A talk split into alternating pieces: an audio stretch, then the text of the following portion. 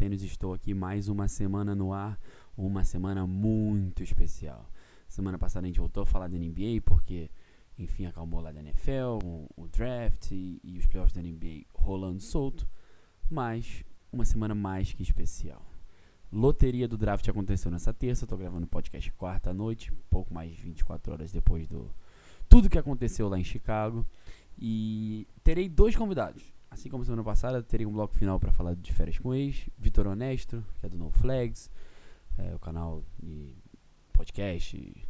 Enfim, vocês devem conhecer ele, ele também é do Fincast. Ele vai aqui no finalzinho, o último bloco. Quem não quiser ouvir de férias com ex, é só desligar quando chegar a parte dele, sem problemas. Não ficaria ofendido.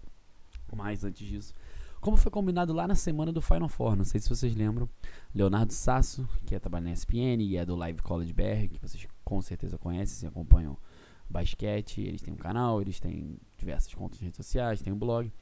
Os caras são muito feras, sabem tudo de college e, claro, sabem tudo de draft. E como eu falei, tivemos a loteria do draft, ele vai vir aqui para comentar um pouco. Mas antes dele participar, eu queria falar alguns comentários meus, porque eu acho que é, essa foi uma loteria histórica, eu acho que dá para dizer assim, muito marcante, vai entrar para a história da liga por muitos motivos. Primeiro que era uma loteria que envolvia é, é, um cara geracional, então um jogador que, aparece a cada 5, a cada 10 anos, e foi esse caso, então todo mundo sabia que a primeira pick esse ano era mais valiosa que em outros anos.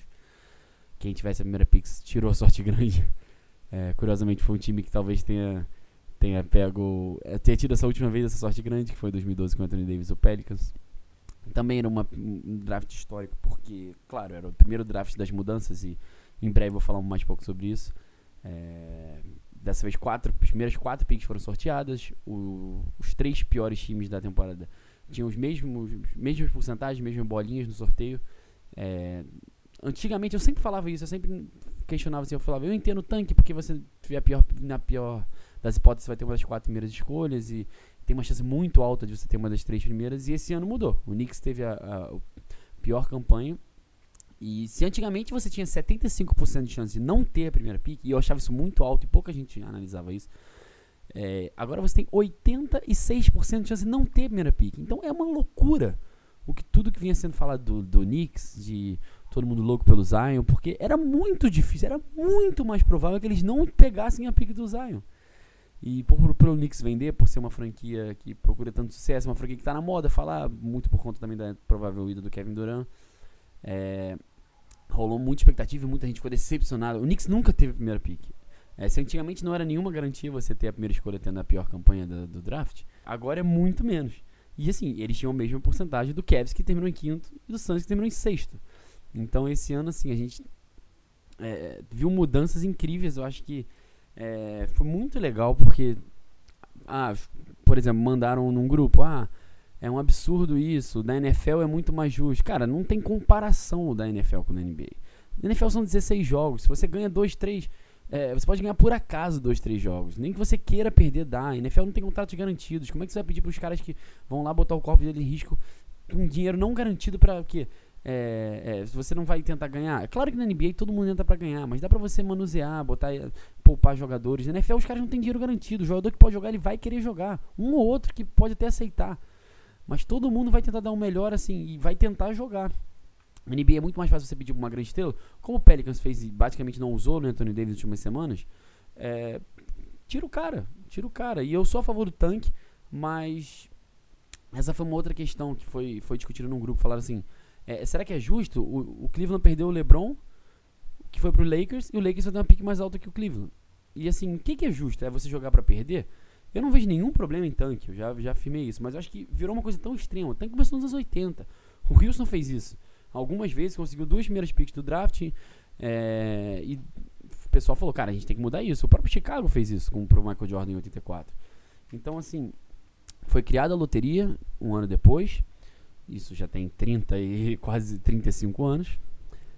E foi uma, foram quase mais de 30 anos de muito sucesso, mas também muitas coisas erradas. A gente chegou num nível que assim, por conta de times como o Oklahoma City, que claramente foi o tirando o Warriors, que eu acho que também tiveram outras coisas envolvidas, mas o time grande sucesso foi o Oklahoma City, apesar de não ter vencido nenhum título, foi um time que teve várias picks seguidas altas, conseguiu draftar em sequência Kevin Durant, Russell Westbrook e James Harden, além de outros jogadores.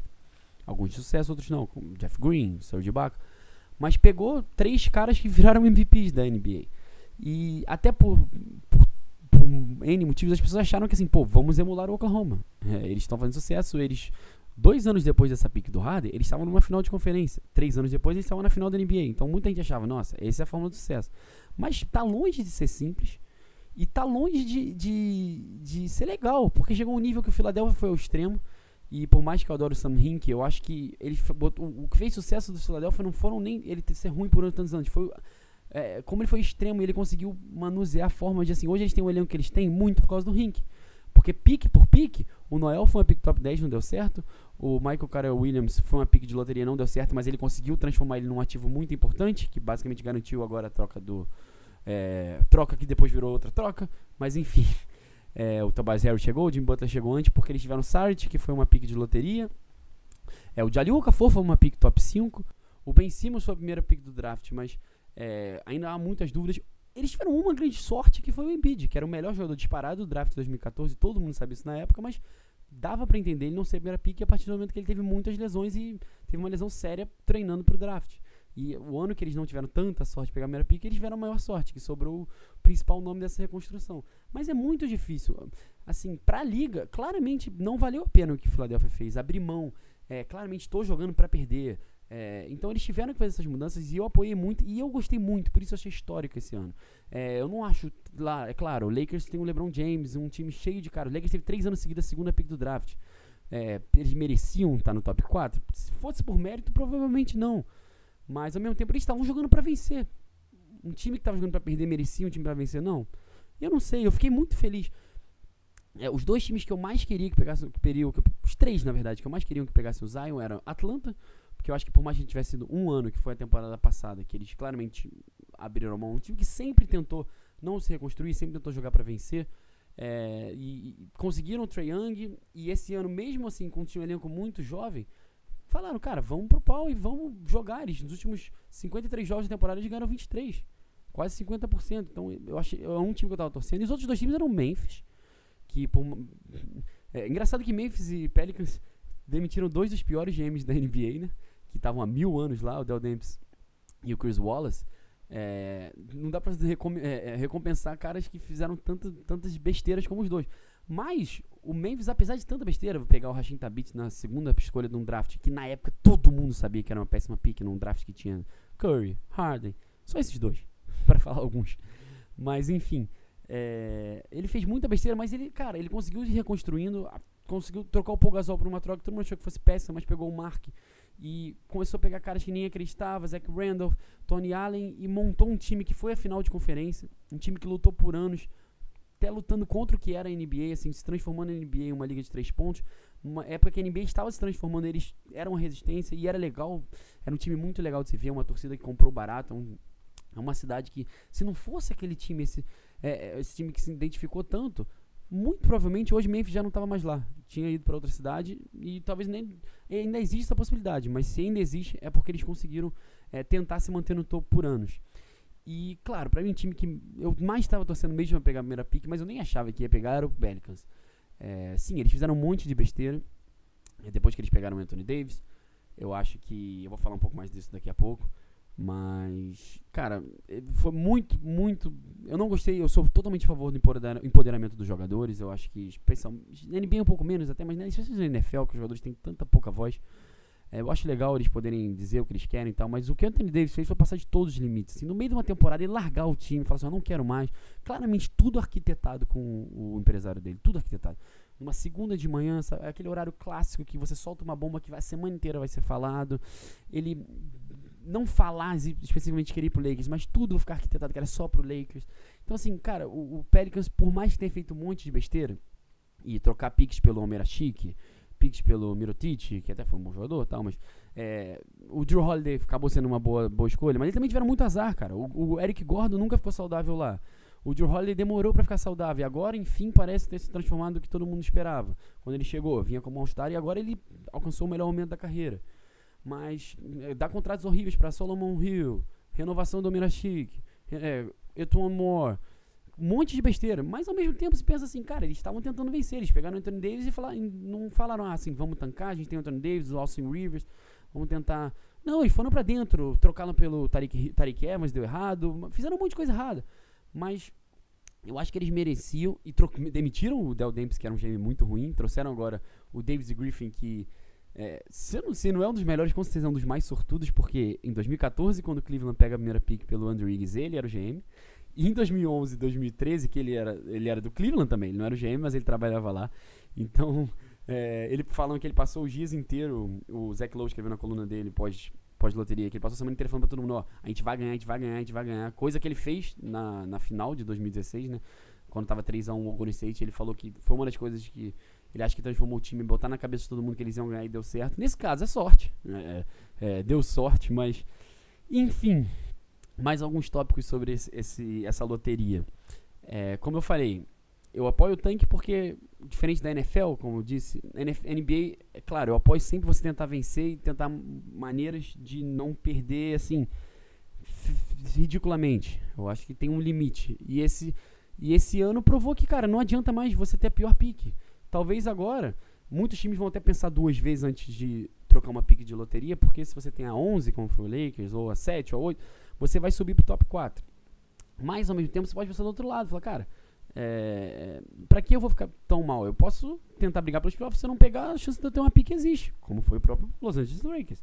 Então a gente pega times que têm feito muito sucesso, Portland agora, Denver, Toronto, até o próprio Oklahoma City Thunder depois da saída do Kevin Durant, Houston, que, pô, é o exemplo disso. Times que não tancaram nos últimos anos. Houston, então, muitos e muitos anos. Que conseguiram ir se reconstruindo, mesmo perdendo estrelas, a Marcos Aldridge, Kevin Durant. O Toronto, quando todo mundo falava, ah, tem que abrir mão que esse elenco não vai nada, o cara deu um all-in no Kawhi Leonard, e, enfim, tá na final de conferência. Houston, então, não precisa nem falar. Denver, teve a pick do Jamal Murray que foi alta? Foi alta, mas nenhum, eles não tiveram nenhuma pick top 3. É, o melhor jogador deles veio da segunda rodada do draft. E eles estavam sempre tentando. Depois da troca do, do Carmelo, cara, time que estava sempre. Ah, eu não gosto de mediocridade na NBA, eu sei disso, mas uma coisa é você ser medíocre e saber disso e, ah, beleza, eu quero é. Como foi o Atlanta por muito tempo até. Ah, eu vou aceitar ter 37 a 45 vitórias todo ano, vou para a primeira rodada dos playoffs, eu, eu, como dono vou ganhar um, uma graninha a mais. Mas enfim, eu acho que mediocridade, mas pensando em sempre caçar uma estrela nova, fazendo trocas, eu apoio muito isso, fiquei muito feliz. É, inclusive, como eu acho que pode se transformar. É claro, é o primeiro ano. Ano que vem pode ser que o pior time tenha a primeira pique, o segundo pior time tenha a segunda, a terceira a terceira. Mas é do jogo. Eu acho que vai ser é, é, talvez um pouco mais injusto. Mas o que é ser injusto? Entendeu? Porque a NBA chegou a um extremo de, de tanque que mesmo pessoas como eu, que são a favor do tanque, viram que não estava mais legal. Então a gente chegava duas, três semanas de final da temporada, times que largavam, ou times que largavam a temporada inteira.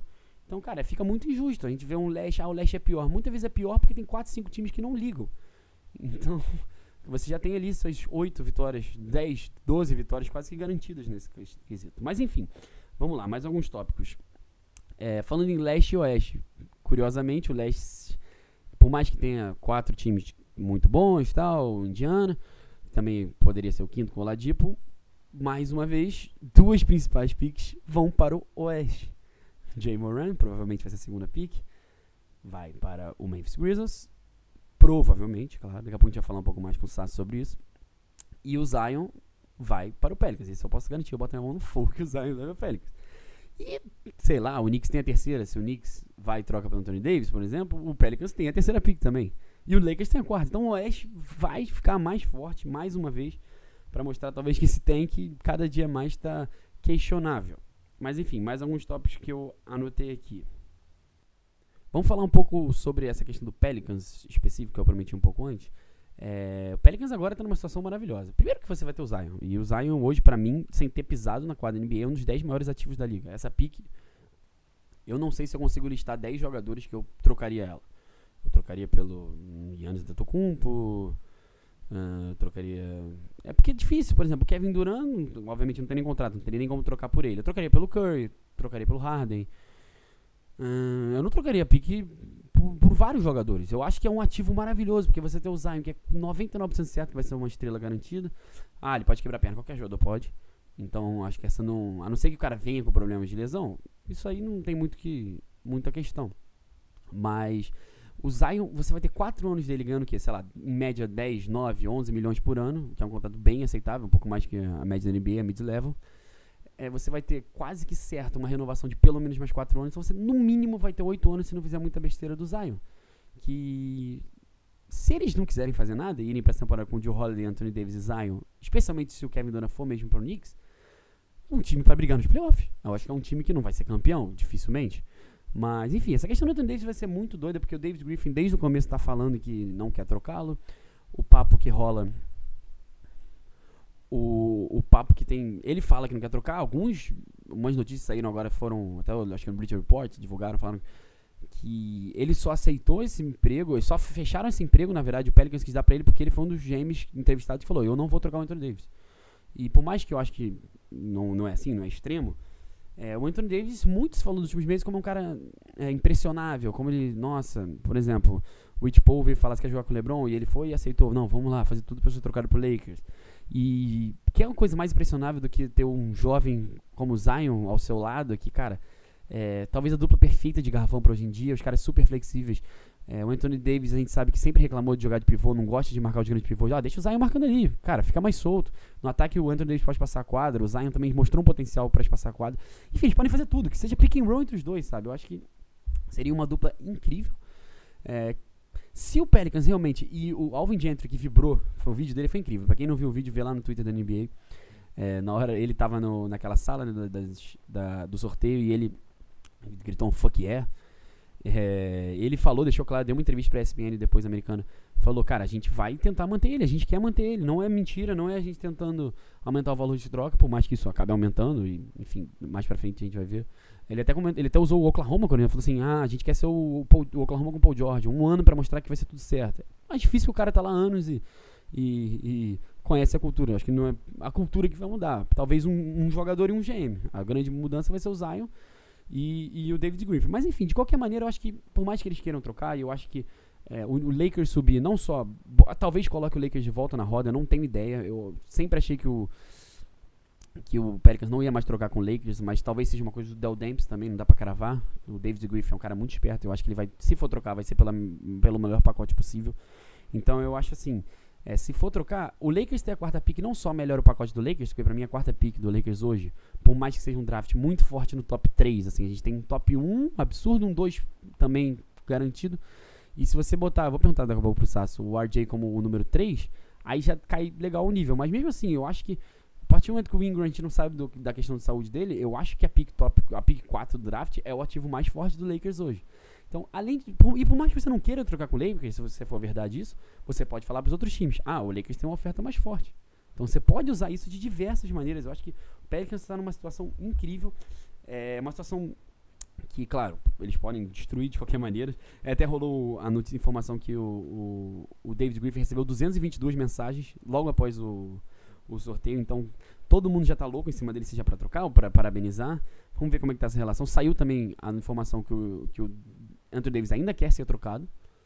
É, não sei se é definitivo. Esses caras de Anthony Davis, Kevin Durant, Ka é, Kyrie, é muito difícil a gente garantir ou falar um negócio hoje, ter certeza que não vai mudar a cabeça deles. Mas se ele for trocado, o David Griffin tem uma relação com o Rich Paul. Não sei se é ótimo e tal, mas o, o empresário do Anthony Davis tem uma relação porque ele é empresário do e parceiro, mais do que empresário, né? Quase que um um braço direito do LeBron James, que foi jogador do, do Griffin lá em, em Cleveland. Mas enfim, eles podem. Tem muitas possibilidades, eles podem trocá-lo, como eu falei, pode pegar picks do Knicks, talvez a 3, fazer um pacote do Knicks que é interessante, do próprio Lakers, ou alguma outra troca, talvez volte a conversar pelo Ben Simmons. Eles podem não ter pressa se eles quiserem. E por mais que hoje os contratos da NBA estão tão grandes que tem uma mini NFLização de vamos tentar aproveitar esses contratos de calor de fortalecer o resto do time. Claro, eles vão ter. É, existe uma boa chance se eles fizerem algumas trocas tal. Mas eles têm a flexibilidade de talvez arrumar até um contrato, um, abrir um espaço para um contrato máximo. Então, claro que eles não vão pegar o Kevin Durant, o Kyrie Irving, mas nessa segunda leva da free agency, não sei, é Jimmy Butler, não sei se será o melhor encaixe, mas um Middleton, um Tobias Harris, que é mais jovem. Não sei, eles podem tentar fazer isso. Não deu certo em 2000, depois de 2012, porque eles tentaram apressar o Anthony Davis por N motivos. Como eu falei, eu acho que as lesões do Drew Holiday e o Eric Gordon foram talvez os dois maiores motivos que pouca gente fala que esse time demorou para dar certo. Ou eles podem simplesmente, como eu falei, trocar o Anthony Davis. Enfim. Memphis. Mais um, um time, claro, muita sorte. Já até saiu a notícia agora que eles estão certos que eles vão pegar o Jay Moran. Acho que tem gente. É, até gente que acompanha mais recentemente fala assim, pô, eles têm um ótimo armador tal. Mas o Mike Conley é, não faz sentido para eles terem ele. O cara já mais velho, é claro, um dos maiores jogadores da história da franquia, talvez o maior, que é uma franquia muito jovem. Não sei, tem o Paul Gasol tal, o próprio Mark. Mas um cara que, quando pôde sair, ficou lá. Só que ele, o contrato dele tá cada vez menor, se não me engano, são mais dois anos, então não é aquela coisa absurda que era antes. É, não sei se ele tem um grande valor de troca, mas é, como eu falei, tanta gente com tanto espaço e, e, daqui a pouco o Kevin Durant assina com alguém, Kyrie Kawhi, não sobra ninguém para um time, não sei se o Lakers, mas algum, algum grande time não consegue pegar nenhum desses caras, nem os secundários, um Kemba da vida. Por que não o Mike Conley? Ele tá ali disponível, é só a gente dar uma coisinha, um agrado pro Memphis e o Memphis vai poder se reconstruir sem ter forçado com uma. É, eu já posso eu dar esse apelido, né? A dupla 4J, que é o JJJ, John Jackson Jr. e o Jay Moran. O Jamoran que eu falei muito aqui na época do March Madness, eu sou muito fã. Mais perto a gente ia falar um pouco do jogador especificamente, com o Sasso também, mas para mim também, se não é, tá, não é o Zion, que é a coisa mais garantida que vi saindo da faculdade desde o Anthony Davis, ou até mais, se bobear, mas é algo bem próximo disso. Enfim, falei do Lakers já um pouco. Acho que o Lakers dificilmente vai fazer essa escolha se fosse para apostar hoje. Se fosse botar meu dinheiro, a gente conhece o LeBron, a gente sabe que ele. É, e também faz sentido um time com o LeBron tentar ir naquele modo de vencer agora. Então, vamos ver. Se eles ficarem com essa pique e. Vamos ver quem vai ser o jogador escolhido, né? Porque, como eu falei, eu acho que o top 3, vou perguntar pro Sasso daqui a pouco, tá meio que garantido. Eu não sei exatamente a ordem, talvez a 2 e 3 muda, acho que não, mas enfim. É, mas eles podem tentar um cara mais experiente. Fala-se já em Bradley Bill, que eu acho que pode ser uma, seria uma atacada ótima. Você tem Bradley Bill e LeBron, você já tá. Você briga pelo título. Mas tem o próprio Anthony Davis, não sei como é que tá essa relação, mas. Vamos ver, se for escolha, não sei, o Cam Reddish teve uma temporada bem abaixo, mas tem aquela relação com o LeBron, né? Desde o ano passado eles já se falam, todo mundo já sabe que ele ia assinar com a Clutch, que é a agência do Rich Paul e do LeBron também, né? Dá pra falar aqui. Mas então, vamos ver. Enfim, galera, vamos agora falar com. Falei um pouco do que eu queria, só pra soltar um pouco dessas minhas emoções. Vamos falar com o Sassa agora do, dos prospectos, depois de férias com o Vitor Honesto.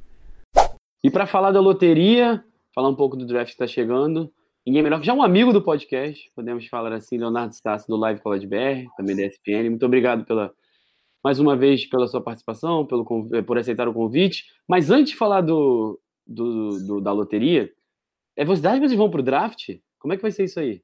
Então, o Live College vai cobrir o, o draft em loco. Eu, infelizmente, não vou conseguir estar presente nesse dia, porque a questão de, de grana tá muito pesado para ir para os Estados Unidos nesse momento e comprar um, dois meses de antecedência não ajuda muito a achar uma passagem muito barata. Mas o, o Laza vai, o Laza vai representar o Live College BR lá. Uh, já consigo credencial, trazer bastidores, vai trazer entrevistas exclusivas com os jogadores, com uh, membros de comissão e todo o buzz que vai ter em, Nova York na semana do draft. É algo inédito assim para o YouTube brasileiro, assim, nunca vi ninguém fazer isso. Até na TV brasileira é bem bem incipiente, muitas vezes não manda ninguém para lá. E vai ser bem interessante ver o, essa cobertura do Live Cloud BR, que sim estará em Nova York para cobrir o draft. Cara, maneiro demais. Com certeza, não, não pelo, pelo menos do draft da NBA, youtuber eu nunca tinha visto. É, é eu nunca tinha visto, cara. Eu até te mandei no Twitter, né? Você vê. Eu fui no draft de 2015. É, foi até meio sorte, porque eu tinha férias para tirar. Eu tinha, na época eu tinha meu blog lá no, no site da Fox, hoje, infelizmente, parecido do blog não existe mais. É, e sempre quando tinha os jogos aqui no Rio e tal, eu cobria tal, todo evento da NBA. Só que eu tinha que tirar férias em julho e minha mãe falou assim, algumas semanas antes, falou, cara, eu tô querendo viajar para Nova York. É, e vi que tá algumas promoções, porque às vezes compra, compra muito em cima, fica barata a passagem. Aí ela falou assim, pô, será que não rola? Aí a gente foi ver, aí eu falei, cara, se a gente for no dia X, é a véspera do draft. Ela falou assim, o dia que eu posso é dia X. Aí eu falei, cara, será que é possível? Aí eu consegui, pô, consegui credencial. Eu falei, se eu conseguir credencial, a gente compra passagem. Aí eu consegui, foi muito legal. Não, não foi nada mais tão planejado como vocês. Então, tipo, eu cheguei na véspera, é, basicamente eu não tive tempo de fazer nada. Então, assim, como era viagem em família, eu não podia nem largar a família durante o dia. Eu fui pro draft, assim, no final da tarde, fiz o que deu para fazer lá, foi meio limitada a minha participação. Consegui algumas entrevistas legais, falei com o CJ McCollum, É, falei com o Jalen Rose, que estava lá para trabalhar. Falei com o D'Angelo Russell, que eu não podia falar, na verdade. Ele estava dando entrevista para NBA TV, que ele ia ser draftado alguns minutos depois. Mas eu falei, ah, cara, também que se Dani, eu puxei ele e falei, vamos tirar uma foto. O segurança não queria deixar, mas acabou que ele próprio tirou a foto que o D'Angelo A foto, a foto tu me mandou, né? E, e deve, ser uma, deve ser uma sensação bem legal, porque a gente tá vendo ali futuro da NBA, né? Cara, Esse é ano a gente vai ter, a gente vai ter Zion Williamson e tudo mais, que são caras que podem virar super estrelas na liga, então deve ser uma sensação única. Não, é muito legal. Eu fui também já no, pelo, pelo meu canal da, no draft da NFL, também foi muito legal. Olha, é uma, o da NBA é meio ruim, assim, não, não é meio ruim, é maravilhoso. Mas, assim, eu acho que eles poderiam tentar expandir que nem o da NFL, fazer uma fanzone ao redor, não sei onde que eles vão fazer. Mas dá para fazer um negócio com mais torcedores que faz, fica um clima mais legal ainda. Mas não tem nada para reclamar, foi muito legal. E foi muito engraçado que na véspera eu falei, ó, não dá para fazer nada porque eu cheguei na véspera tarde. Na véspera à noite eu estava numa loja de bonés eu fui comprar uma mochila, na verdade, que eu vi uma mochila na, na beira. Aí eu entro na loja e tem uns caras e eu falo assim, pô, aquele cara ali, eu acho que é o Stanley Johnson, que tava indo pro draft, era Quick Top 10. Aí eu cheguei perto e era ele mesmo. Aí eu falei, Stanley? Aí ele tava meio alcoolizado. É. Aí eu falei, Stanley, pô, eu sou vindo do Brasil, tá ali. Ah, mentira. É engraçado que eu tava com uma camisa de um Wisconsin, que eu, eu tinha feito o intercâmbio um ano antes. Aí ele até falou, não, com você eu não vou falar por causa dessa camisa e tal, porque o Wisconsin tinha eliminado a Arizona naquele ano. Mas Sim. ele, pouco alcoolizado, fez um vídeo comigo. Vou até procurar esse vídeo, eu te mando depois. Um vídeo selfie. Ele ia falando assim: pô, valeu, Brasil, todo mundo vendo draft, eu quero ver as mulheres do Brasil depois. Tal. Ele tá um pouco errado. Mas foi engraçado, porque no dia ele tava brincando com os amigos com o boné do Denver. Eu até falei assim: ah, vai ser pego pelo Denver, né? Eles fizeram promessa. Aí ele meio que deixou no ar. Acabou que o Denver passou ele. Mas, enfim. Cara, que história, hein? É, foi muito louco esse dia, foi muito legal. Que, que história que legal. Algo assim. Vamos ver, né? Porque foi do nada, assim, o cara na loja de bonés encontrar, gravar um vídeo, o cara alcoolizado. Não, assim, o alcoolizado, eu acho. Eu não tenho certeza, mas eu apostei. Aparecia. É, ele tava certo, pô. Ele ia ser draftado no dia seguinte, ia mudar a vida dele, tava com os amigos em Nova York. Moleque, 19 anos, tinha mais do que aproveitar mesmo. Totalmente. Nenhuma crítica, totalmente a favor do que ele tava. Mas ele me atendeu, foi super gente boa. Então, é, foi muito legal. Mas enfim, vamos falar agora do que rolou ontem, terça-feira. É, eu vi que vocês fizeram live e tal. Como é que foi sua reação? Primeiro, assim, porque foi um, uma loteria que, por mais que a gente soubesse que ia ser diferente por conta das mudanças todas, não dá para pensar antes como vai ser sua reação. É, como é que foi quando você viu que o Lakers subiu? É, quando você viu dois times que foram Memphis e Pelicans já subindo também?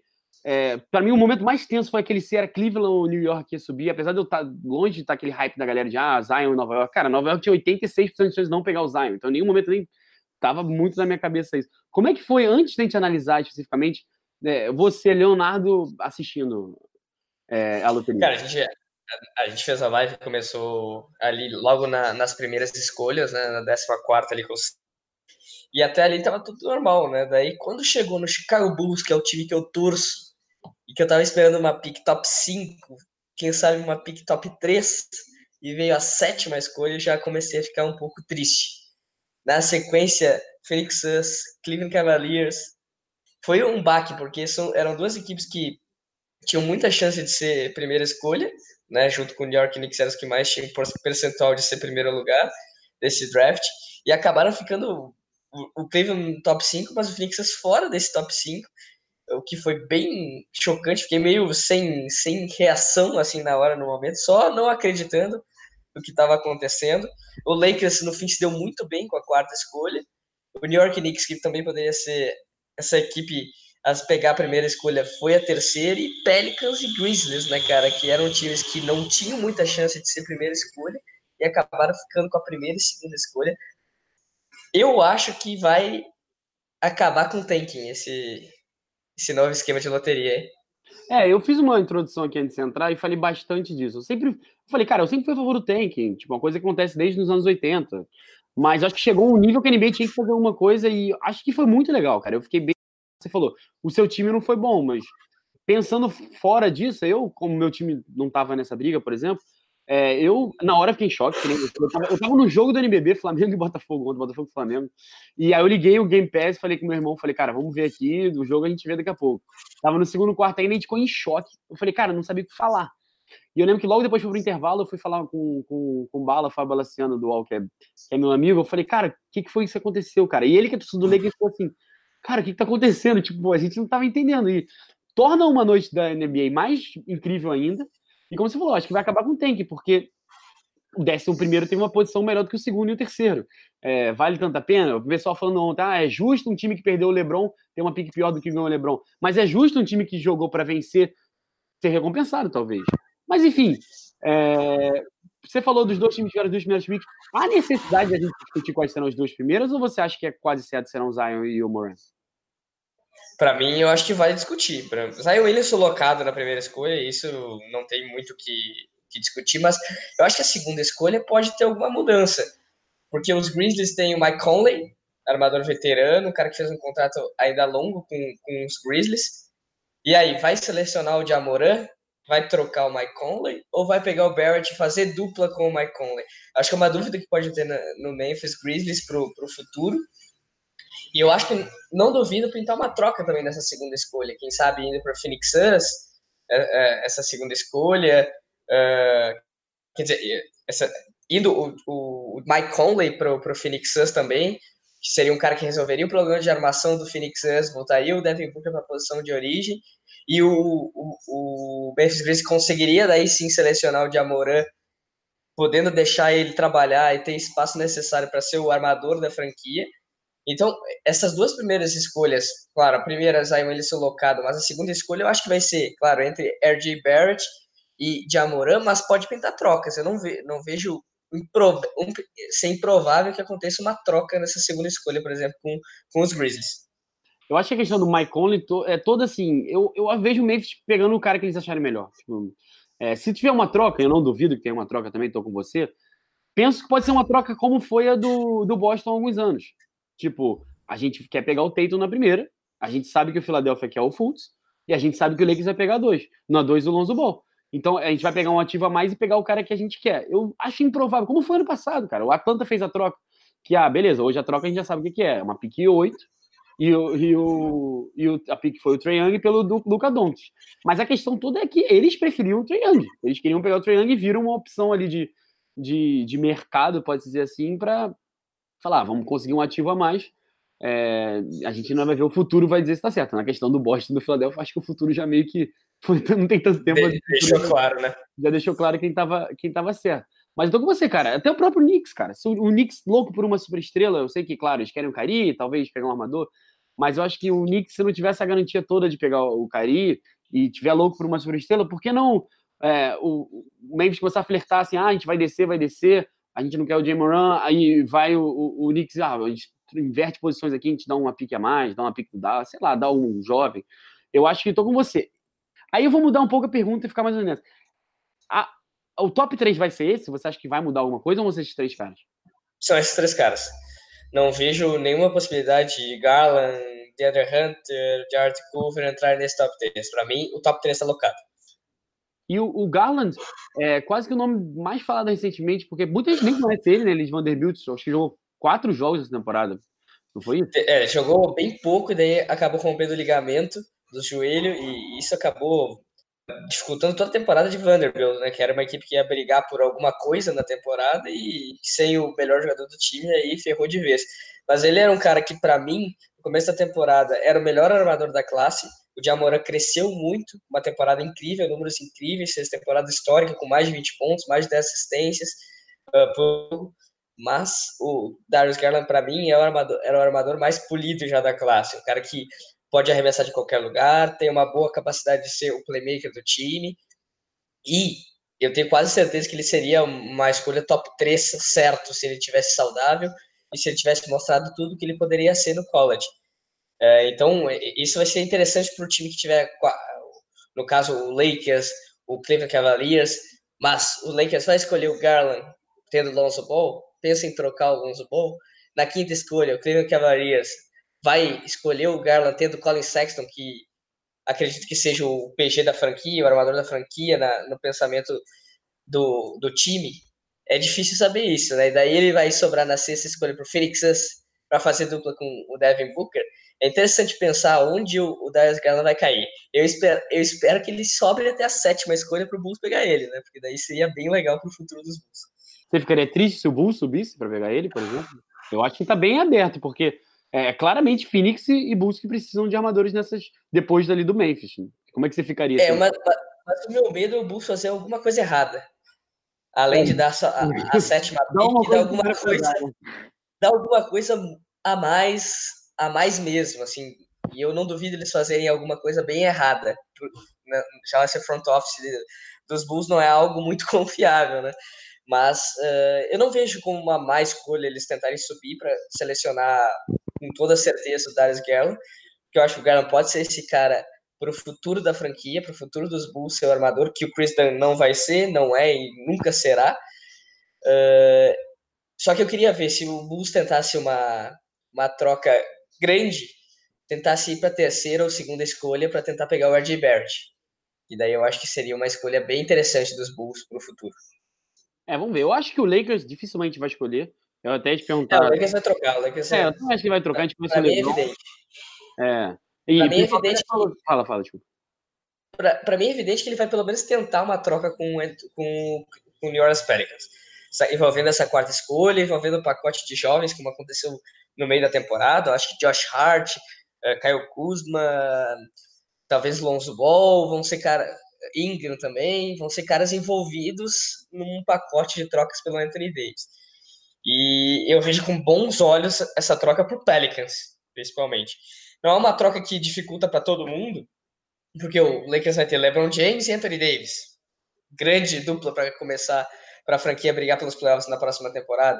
Mas os Pelicans vão ter, um, vão ter um núcleo jovem com Zion Williamson, com Kyle Kuzma, por exemplo, com Lonzo Ball, com Josh Hart, com a quarta escolha, que por mais que não seja um cara que vai mudar o futuro da franquia, é um cara que possa, vai ser um, importante no renascimento do, dos Pelicans.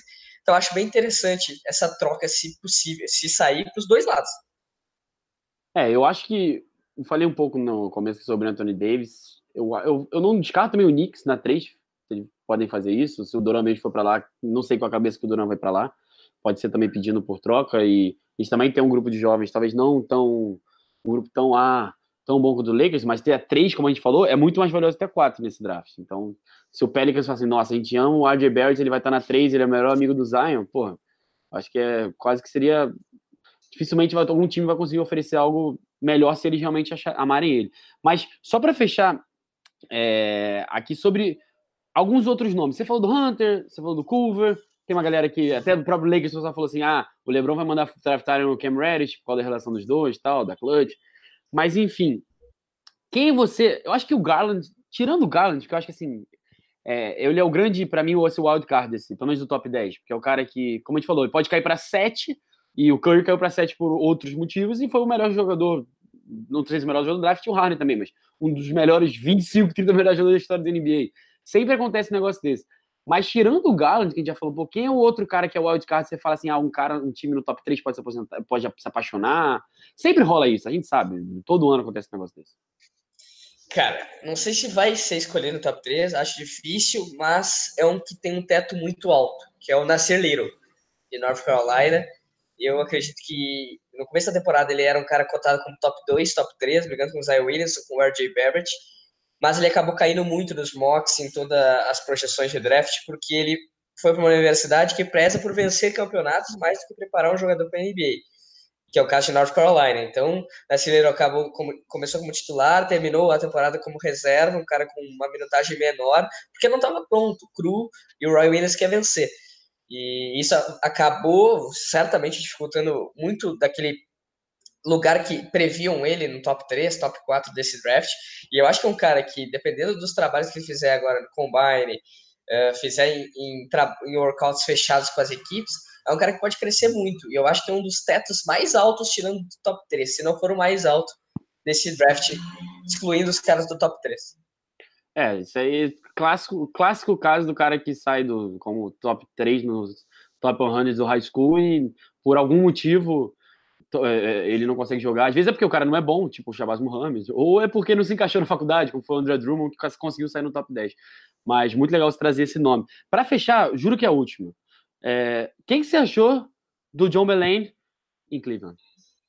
Cara, gostei bastante. Gostei bastante. Já me perguntaram sobre, sobre o John Belaine.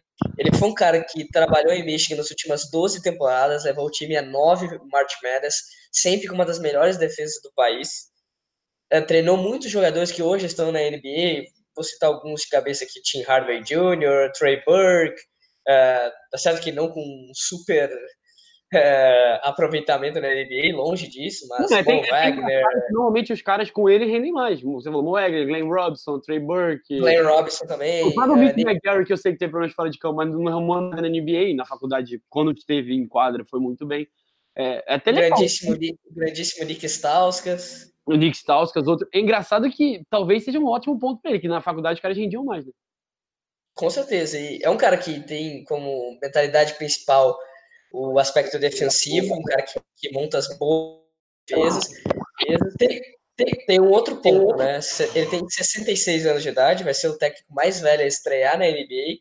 Acho que isso pode ser um ponto negativo pensando a longo prazo, mas ele traz a experiência, né? Nesse outro lado, uma experiência de bons tempos no college, treinou desde a divisão 3 do college até uma, uma universidade de ponta como Michigan. Então, vejo um Cleveland que não tem um buzz tão grande, um elenco não tão muito forte, um cara que possa trabalhar com jovens e sim uh, fazer o Cleveland, pelo menos nas próximas duas, três temporadas, virar um time que possa brigar por algo nos playoffs. E falando aí o Marquinhos, grande Marcos Diniz, que já foi, já é também presença ilustre no teu podcast, que deve ter uma próximas temporadas de muitos treinadores do college aparecerem na NBA por conta de não teremos mais um tanking, teremos que fazer evoluir um time dos jovens. E treinadores universitários são muito bons contra isso. A gente vê como o Brad Stevens, quando tinha o Celtic sem estrelas, fazia o time render muito bem, com um esquema de jogo muito bom, com toda a capacidade que ele tem. E eu acho que isso pode seguir com outros treinadores. Tony, o Royber tentou isso no Chicago Bulls, acabou. Acho que ele não teve um time com seu estilo de jogo para conseguir montar o seu estilo de jogo. O Billy Donovan também, muitas estrelas junto com ele, isso também acaba dificultando um pouco o trabalho de um cara que vem da NCAA. Mas tem um negócio do Billy Donovan, que eu acho que é pouca gente fala, ele tá. Foram quatro temporadas de NBA. Cada temporada ele tem um time completamente diferente. Primeiro ano ele Exato. tinha o Duran e o Ibaka. Aí no segundo ano o Duran saiu, trocaram o Ibaka pelo Ladipo. Aí trocaram o Ladipo pelo, pelo Paul George e trouxeram o Carmelo em cima da temporada. Depois saiu o Carmelo e veio o Chiruto. Cada ano tem que se reinventar e o time não tem tido grande sucesso. Ah, cara, e um time com o Russell Westbrook, que, que, querendo ou não, ainda não se provou um cara ser vencedor e um cara que agregue ao time para ser campeão. O Westbrook muito mais faz números para ele mesmo do que propriamente para o time ser brigar pelo título. E isso para mim é um grande problema. Mas eu tô com você, gostei muito desse ponto, eu não tinha parado para pensar. Eu, claro, quando ele foi, o, o Belém foi contratado, eu falei, pô, para muitos é o cara que, melhor professor como técnico, né, tem essa coisa dos alunos, dos alunos jogadores, mas vai desenvolver muito, acho que vai ajudar muito Cleveland, porque é, eu não tinha parado para pensar, porque na verdade quando contrataram nem tinha, não tinha tido loteria, então não tinha tido esse clique todo de cara, vai ser muito difícil tancar agora, você vai ter que desenvolver, e o seu ponto agora foi incrível. Concordo com você, acho que vai ser muito bom. A questão da idade, é difícil ele chegar na NBA assim, mas, por exemplo, ele é mais novo que o Mike D'Antoni, não é como se também, porra. É, por exemplo, o Nick Saban, técnico de Alabama na NCAA Football, ele tem quase a idade do Belém. Se ele fosse para a NFL hoje, acho que todo mundo ia gostar. Claro que ele já treinou na NFL anos atrás, mas eu acho que, como você falou, um cara mais velho entrar, é porque eu acho que também tem questão, ele, ele parece muito velho.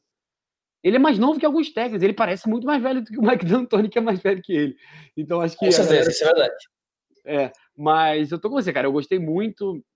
E a gente sabe que o, o o Dan Gilbert, dono do, do Cleveland é de, de, de Michigan, então talvez eu não, não sei se eles têm uma relação próxima tal, mas isso pode ter pesado. Eu, mas tô com você, gostei muito. Sasso, muito obrigado. Tiver mais alguma coisa para falar ou quiser fazer seu jabá de sempre aí, obrigadão de novo por tudo. Pô, valeu demais. É sempre, é sempre uma honra estar participando aqui do podcast contigo, um podcast que é bem, muito legal de ouvir, então agradecer pelo convite. Estamos aí para os próximos uh, pós-draft, antes do draft, mock draft, tudo podemos fazer também aqui um ah, especial. Vamos fazer um mock. Vamos, eu odeio mock, mas adoro fazer mock. Eu acho que mock não vai de nada, vamos. mas é legal fazer. vamos fazer. vamos fazer sim, não sei. Perfeito. Uh, só para seguir o Live College BR no, no Twitter, Instagram, também Facebook. Eu no Instagram é, Leo, é lsasso underline e no Twitter Leonardo Sasso underline. Quem quiser lá ouvir uns pitacos sobre basquete principalmente, college. Também falo, falo um pouquinho de futebol, mas daí eu fico mais no meu time, né, no Grêmio, para não sair muito da, do clube do coração. Mas é isso. Você Valeu demais, Daniel. Você gostou do sorteio da Libertadores? Eu gostei bastante, né? Podia dar um Grenal, eu não, não tava muito afim de um Grenal nessa fase. Pegar o Libertar foi algo que me deixou um pouco feliz. Não vai ter nem na semifinal, porque o, Grêmio, o Inter não vai passar do, do Flamengo, não. Pode ser o Grêmio e Flamengo. Vai dar o Grêmio e Flamengo sonoro na semifinal da Libertadores. Aí, aí, aí vai ser que nem não passar na Copa do Brasil, não. Não? Não, não, daí, daí não, né? Daí já volta normal. Valeu, Sasso. Obrigadão. E agora, como tinha falado antes, Vitor Honeste com vocês. Vitor Honeste, como prometido. Vitor, Vitor, ou Vito, né? Eu sei que a gente tem várias, vários jeitos de chamar o seu nome. Mas, como a gente estava brincando antes, você tem dois podcasts de NFL. Você, é claro, do No Flags, do Fincast. Talvez eu possa assistir de algum, mas ou não. Você é o rei do Twitter, pelo menos dos nomes do Twitter. Você é torcedor do Orlando Magic, mas o que importa mesmo é que você é o verdadeiro especialista é em de férias com ex. E, e aí, curtiu o terceiro episódio ou não? Fala aí, rapaziada, beleza? Cara, é, eu fiquei muito preocupado assim no começo desse episódio. Vamos já falando já, né? É, porque o teaser tava muito bom. E quando o teaser vem, vem assim, pegando, cara, eu já, minha expectativa já vem lá embaixo. Mas atendeu completamente, né? Eu achei. Porque o episódio foi, foi realmente um teaser gigante. Aconteceu de tudo naquele episódio. Eu fiquei vendo na, pela segunda vez. Teve gente que nem falou, cara. Aquela Fábia não falou. O, o Guilherme falou muito pouco. Falou uma, uma, uma coisa ou outra, assim, bem engraçada e tal. Mas foi histórico, assim. Eu acho que eu já boto esse como, sei lá, top 3 episódios da história de Férias com Ex. Cara, foi muito bom mesmo. Eu acho até que, tipo assim, é, eu, como você, eu fiquei meio assim, porra, o teaser era porrada, pegação do cara que tava casado com a outra. Falei, cara, vai ser bom demais isso. Só que eu acho que foi até demais, cara. Tipo, você não teve essa sensação? Tipo assim, falei, cara, calma, podia ter, tipo, um romancezinho a mais. Sabe? Tipo assim, foi muito, muito tenso. Mas, não, porque... fala, fala. Porque a parada do teaser é que teve o lance lá da, da, da Tati jogando a parada na, na tal da TT. E, tipo, essa confusão foi depois, assim. E, e, a minha memória não é muito boa. Eu tinha falado, pô, já acabou a confusão e tal, e onde tá esse, essa, esse copo d'água?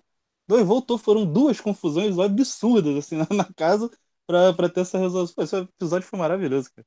Cara, foi muito louco. Pra quem não viu, é, tá tendo spoiler, mas pra lembrar aqui, como já tem uma semana do episódio quase, a Stephanie que era até aquela que quase entrou no começo, né? Ela é ex do, do. Carlão. Do Carlos, isso. Do, do Carlos, e ela chegou. É, já chegou falando que ela. Que assim, eu nunca acredito nesse negócio. Que a mulher fala, todo mundo fala, ah, porque eu vou arrasar, porque eu sou muito animado, não sei o quê. Tipo, a Anne passou uma temporada inteira falando que, ah, eu sou que nem o Miguel, eu adoro não sei o quê. E ela era mais idiota de todas, com todo respeito. Idiota no bom sentido, de pô, caladinha e tal. Mas tem uns que chegam querendo pagar de ah, eu vou quebrar tudo, e é só papo, que às vezes, às vezes eles até são brifados para isso, ó, fala que vai pilhar e tal. Essa não, essa chegou tocando caos. Ela já foi pro.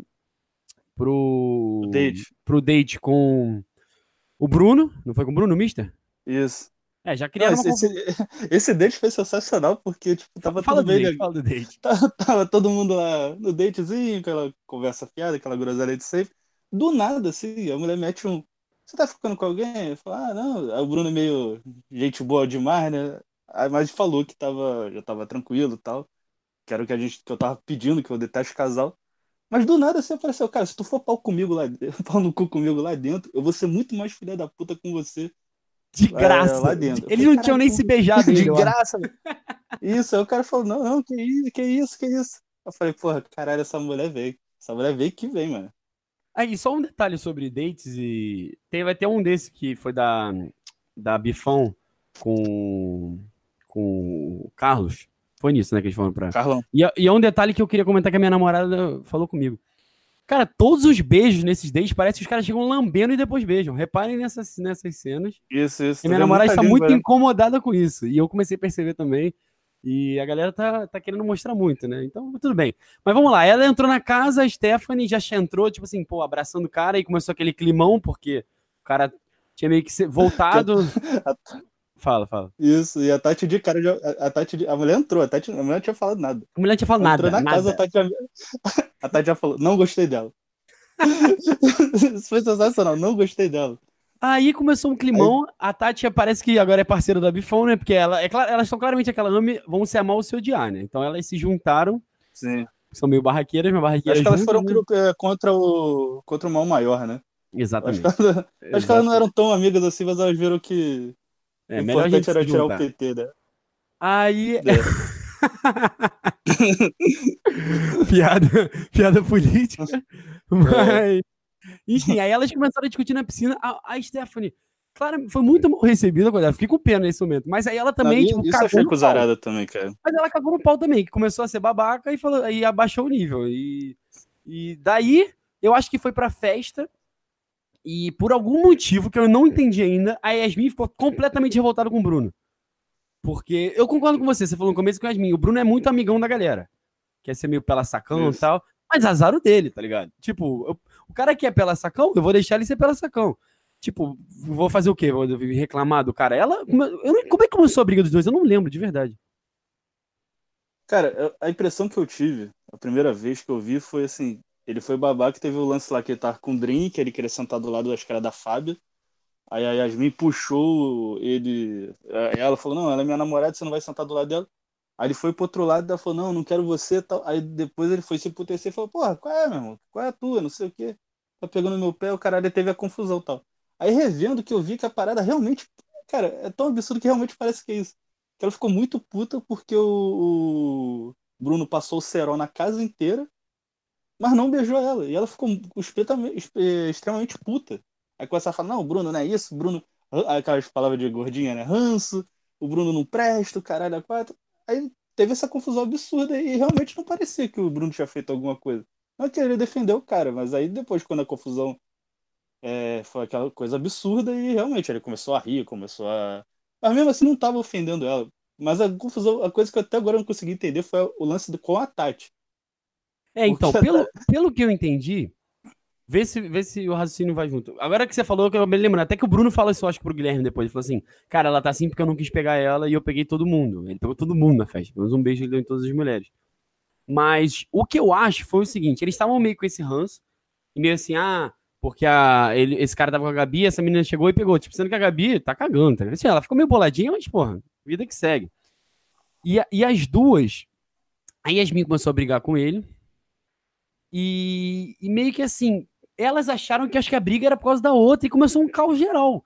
Aí a outra achou, tipo, elas começaram a brigar com a outra também de graça. A menina não tinha feito nada. E aí eu acho que foi assim que começou. Pelo menos foi a lógica que eu tive, cara. Porque eu acho que a briga era por um motivo que não era o verdadeiro, que não tinha motivo, na verdade. Não, é, a parada é assim, elas queriam brigar com, a, com, a, com essa Teté de qualquer jeito. Porra, era a mulher nova que chegou tocando o zaralho, então elas queriam arrumar uma confusão.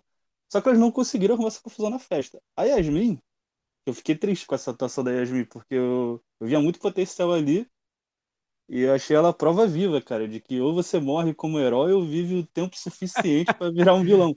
Porque, porra, a mulher fecha com a mulher mais, mais maluca da, da, da porra da casa, dá pro cara mais idiota que tem, arruma confusão com o cara mais tranquilão. Ela só fez merda nesse dia.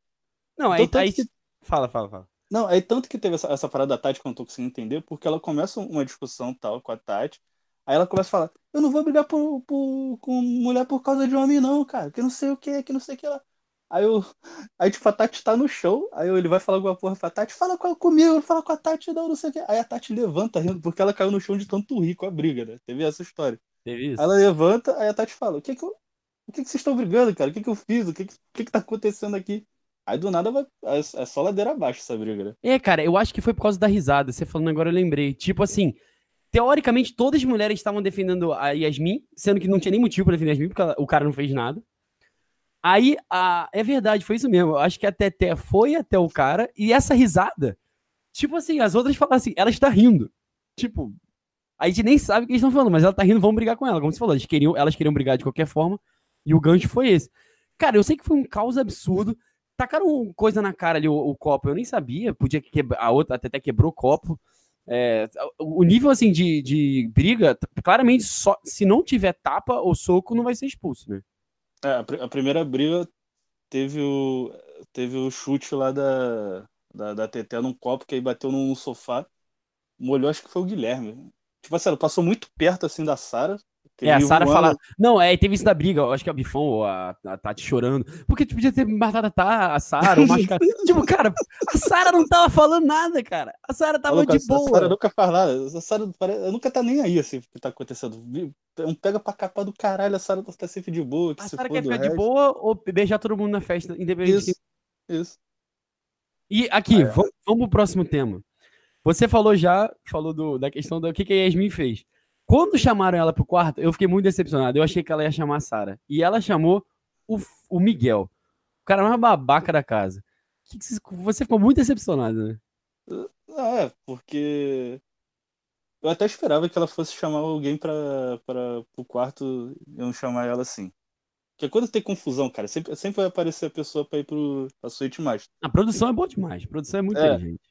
Só que, cara, o, essa escolha foi absurda. Tipo, ela querendo provar que o Bruno era um merda, dando pro maluco mais merda que tinha na casa. Pra mim, pra mim pareceu isso. Pô, que é o cara mais merda que tem aqui? Ah, é o, é o cowboy. Aí então eu vou dar pro Miguel e foda-se. A foda foi até engraçada, né? É, eles quebraram o negócio lá. É, quebraram o bagulho, não sei o quê. Depois o cara bem pau no cu falando, ó, oh, morre aqui a história, morre aqui. Cara, não, é, aí ela falando assim, não, eu acho que ele achou que a Gabi ia ficar chateada. Cara, óbvio que não foi isso, cara. óbvio que não foi. tipo, ele só não queria falar que ficou te pegando a noite toda, com todo respeito. Cara, o Guilherme falou duas coisas só nesse programa inteiro e eu consegui rir, rir das duas. A, a, a, teve a história do Caralho, a mulher quer ser estrela, porra. Quando a Teté na segunda briga, que ela tava louca. E quando entra o Miguel, que ele começa a cantar. E aí, boca de pelo, tu tá pegando a mina cara, que beijou. Porra, aí eu ri pra caralho. Foi isso, cara. O cara não queria falar pra ninguém que ele meteu o pau na, na Yasmin. Foi basicamente isso. E mais do, pelo menos dois tops rapidinho do programa. Um que só participou uma vez, mas foi uma participação muito louca, foi o Gabriel que tava nesse momento de crise na casa, não sei o que, briga, ele começou a dar um chilique e, tipo, fazendo sentido. Falou, cara, eu não tô entendendo nada que vocês estão fazendo, estão brigando, deu um chilique de graça.